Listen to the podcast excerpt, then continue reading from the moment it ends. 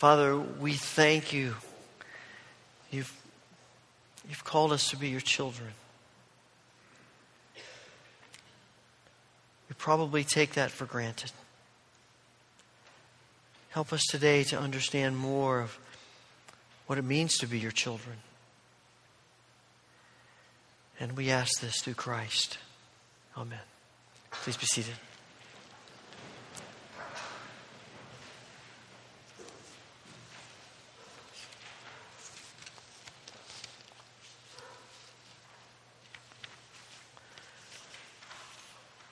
I think there's a point where you can be grateful to God and not be a follower of God. But I find it hard to believe that you can be a follower of God and not be grateful to Him. I find it hard to believe that you can be a follower of God and not be filled with gratitude to God. And in some ways, gratitude is, is at the foundation of what it means to be a follower of God, what it means to be holy, what it means to be uh, living in, in the presence of God because gratitude is rooted in humility that declares God has done something for us that we couldn't do for ourselves. And we want to say thank you. There is something about gratitude that expresses a, a realization that God is greater and that the best thing we can do is to surrender whatever we have, whoever we are, to Him. We tend to, to think about gratitude in two categories. One is we, we feel gratitude about things that, that we are prevented from experiencing. And we feel gratitude when we are rescued from things that we do end up experiencing. The first dynamic of things that we, we give thanks because we didn't have to go through that I think the difficulty for us is that we often forget that God is doing so much behind the scenes that we don't even realize. We ought to wake up every morning and say, God, I don't know what you did yesterday to spare me, but thank you. And to acknowledge that. And on the other side of it, we, we have a tendency when problems come to us and God doesn't react as soon as we would like, we have a tendency to accuse God and turn on God. And sometimes to think when it's solved, we had a lot more to do with it than he did. We tend to forget to be grateful. I think the Israelites tend to forget to be grateful too. That's why over and over and over again, the writers of Scripture of the Old Testament keep reminding them, and Psalm 136 is one of the places where they're reminded we really have very little information about this psalm. It doesn't tell us who wrote it. It doesn't tell us when it was written. It doesn't tell us what kind of uh, incident might have spurred it being written. We don't know the chronological time of it being written. We just have this psalm. And maybe that's better because it doesn't limit it to a person or to the context of a particular event. It's just a universal adoration a universal psalm of praise. The Jews tend to call this the great Hallel, the great praise, the great psalm of thanksgiving and praise. And in this psalm, they are reminded of who God is. I get the feeling when I read this psalm, because it references a lot of the things related to them just coming out of Egypt, that maybe this is a psalm that God gave to someone to write to, to help the Israelites know who He is.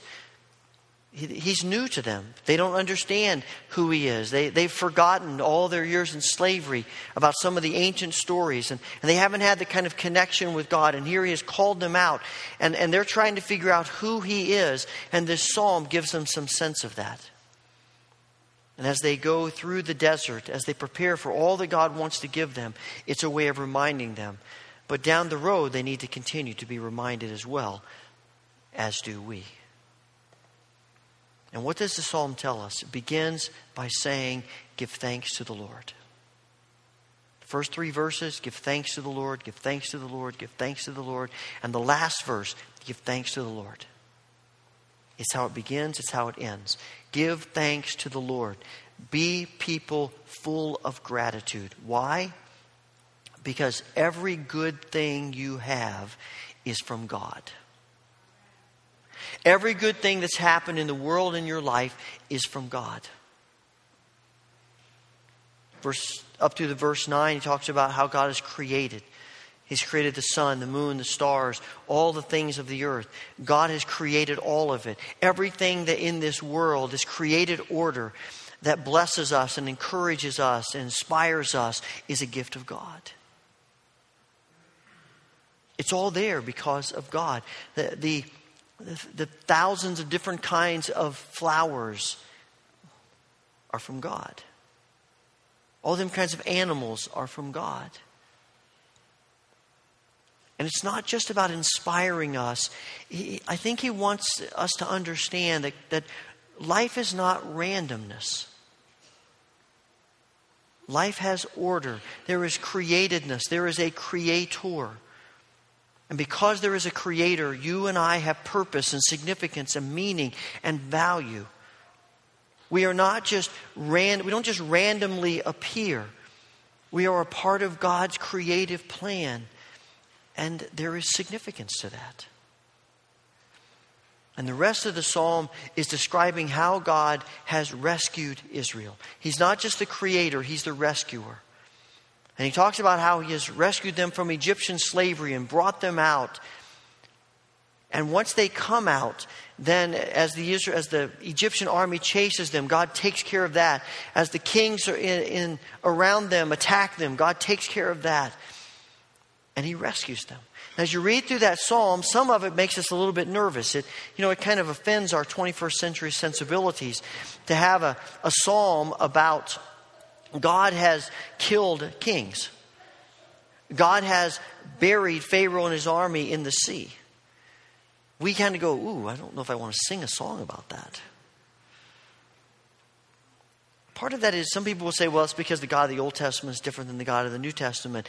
No, it's, it's the same God. The context is different, the experiences might be different. It's the same God. What we need to understand is that uh, Pharaoh, his army, Sihon, uh, uh, the king of, and, and Og, the, these kings are, they are not innocent bystanders to Israel happening to live in that time. They are ruthless oppressors. They create a sense of anxiety and fear in Israel. Their goal is to enslave Israel and to attack Israel and to eliminate God's people, God's covenant people. And God doesn't always do this throughout Israel's history, but here at the beginning, He steps in, He rescues them, and He ends the threat so that Israel doesn't have to look over their shoulders all the time wondering if the, when the Egyptian army is going to show up and drag them back, they're done. We still might say, well, maybe they shouldn't sing so joyously about it. Let me ask you this. If you if there was a, a ship out in out in Lake Erie filled with people Maybe some of your family members who had been kidnapped and were going to be trafficked somewhere. And the authorities found out about it and, and took over the ship, and in the process of that, eliminated all of the captors. When those people came off that boat and you saw your family, is your thought, oh, I'm sorry they had to eliminate the captors? Or is your thought joy that your family is safe? And all of these people are safe from horrendous things. It is a celebration of what God has done in rescuing. And God has rescued us from our enemies, from our great enemy, and set us free.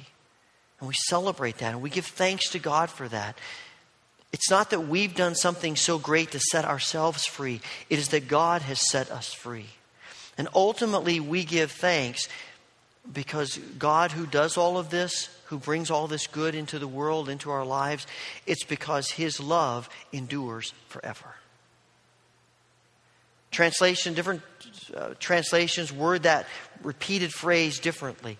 His love endures forever. His, his love never ends. The message says His love never quits. There's something about that that strikes a nerve with me because we all experience love quitting. We've quit loving other people, people have quit loving us. We know the pain and the agony of, of people saying, You're too much. It's too much baggage. You bring too much into this. I can't handle it. You're, you're, you're, too, you're too clingy. You're too distant. You're too sensitive. You're not sensitive enough.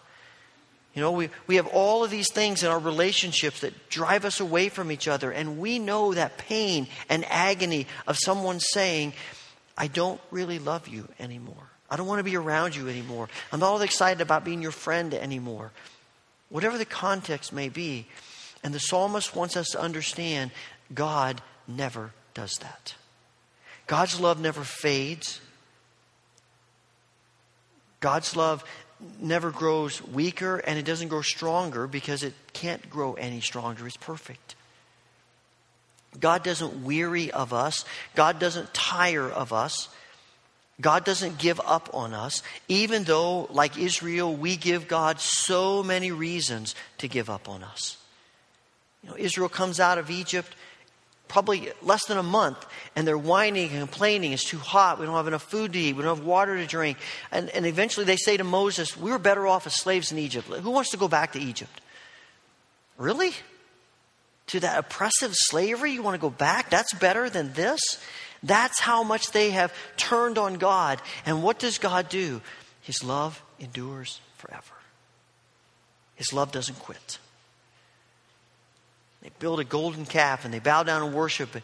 This is the God who brought us out of Egypt. And while God disciplines them, because that's what love does, his love never quits. As the years follow and they reject God, his love never quits. And you and I sit here this morning with all kinds of things going through our minds of ways when we've come to forks in the road, God's way, our way, we've taken our way. I suspect even this morning, some of us are sitting here realizing this week, I took my way. And we hurt one another, and we reject God, and we turn from God, and we accuse God. The list goes on and on and on. And the scripture tells us again and again and again God's love never quits on us. And that's what John is telling us in his, his first epistle. He says, This is love, not that we love God, but He loved us and sent Christ. Why? Because we've rejected God.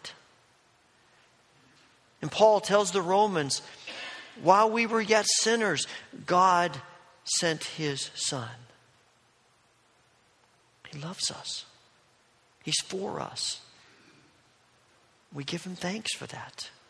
We worship Him, we celebrate Him, whose love never quits never gives up, never fades.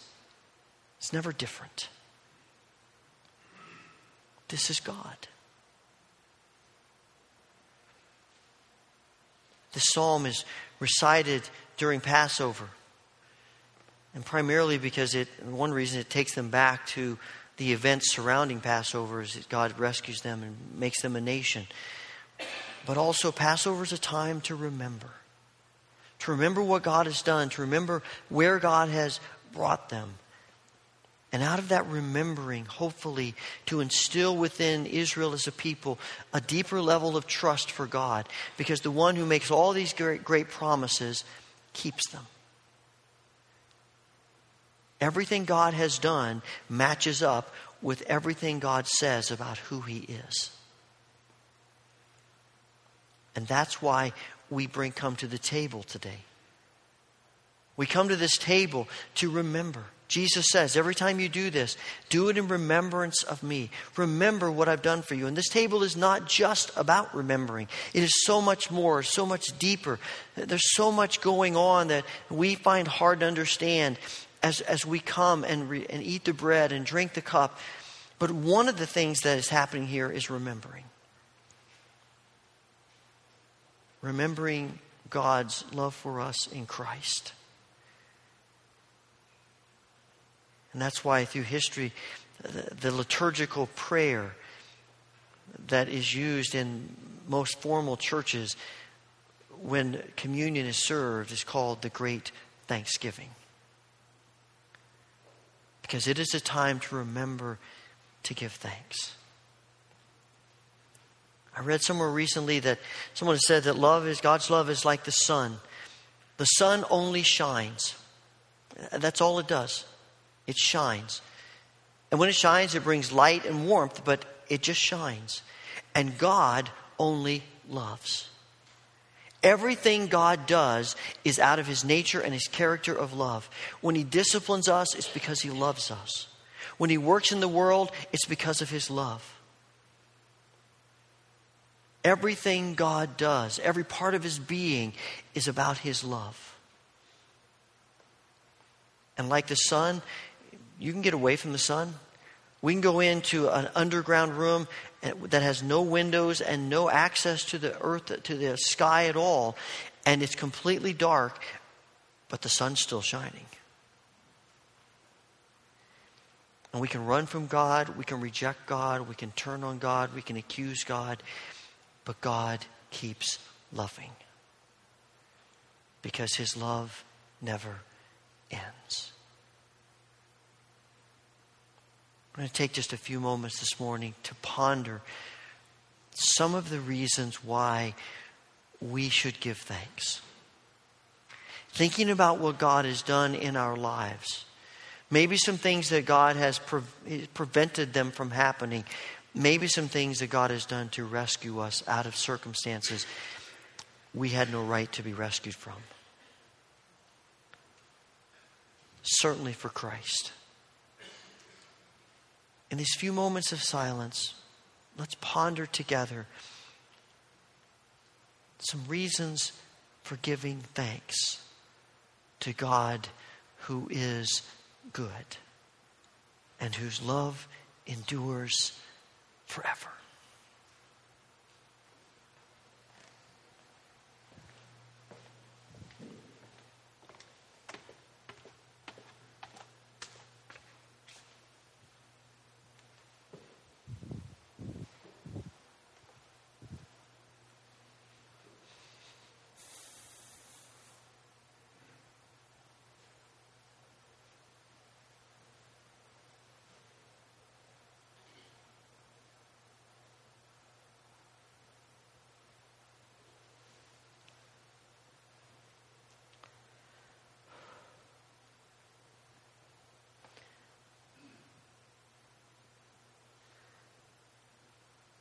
Blessed are you, Lord our God, creator and sovereign of the universe.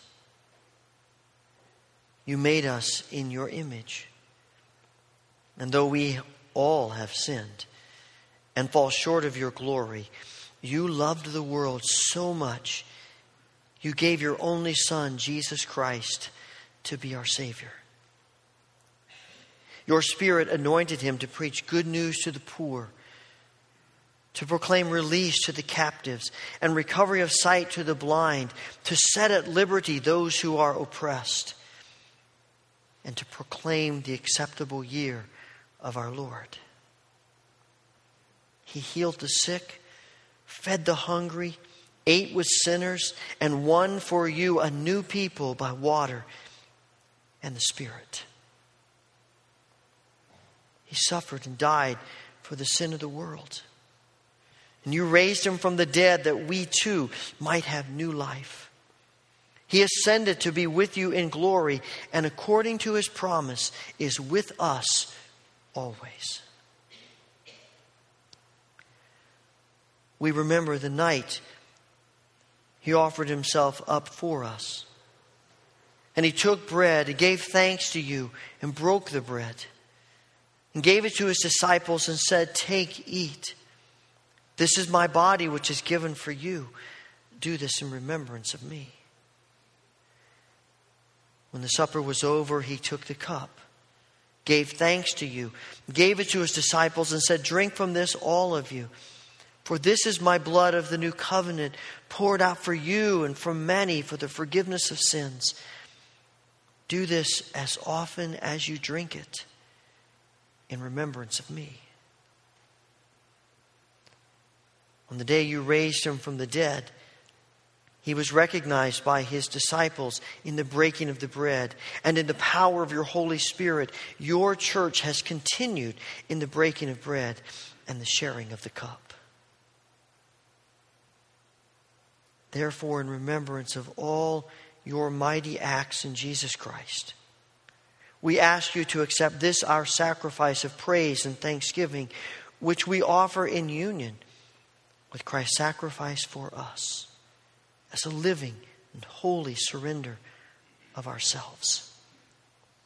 Send the power of your Holy Spirit on us and on these gifts, that in the breaking of this bread and the drinking of this cup, we may know the presence of the living Christ, that we may be one body in Him, cleansed by His blood, that we may faithfully serve Him in this world, and that we may look forward to His coming in final victory. Through him, with him, in him, in the unity of the Holy Spirit, all honor and glory is yours, Almighty God, now and forever. Amen.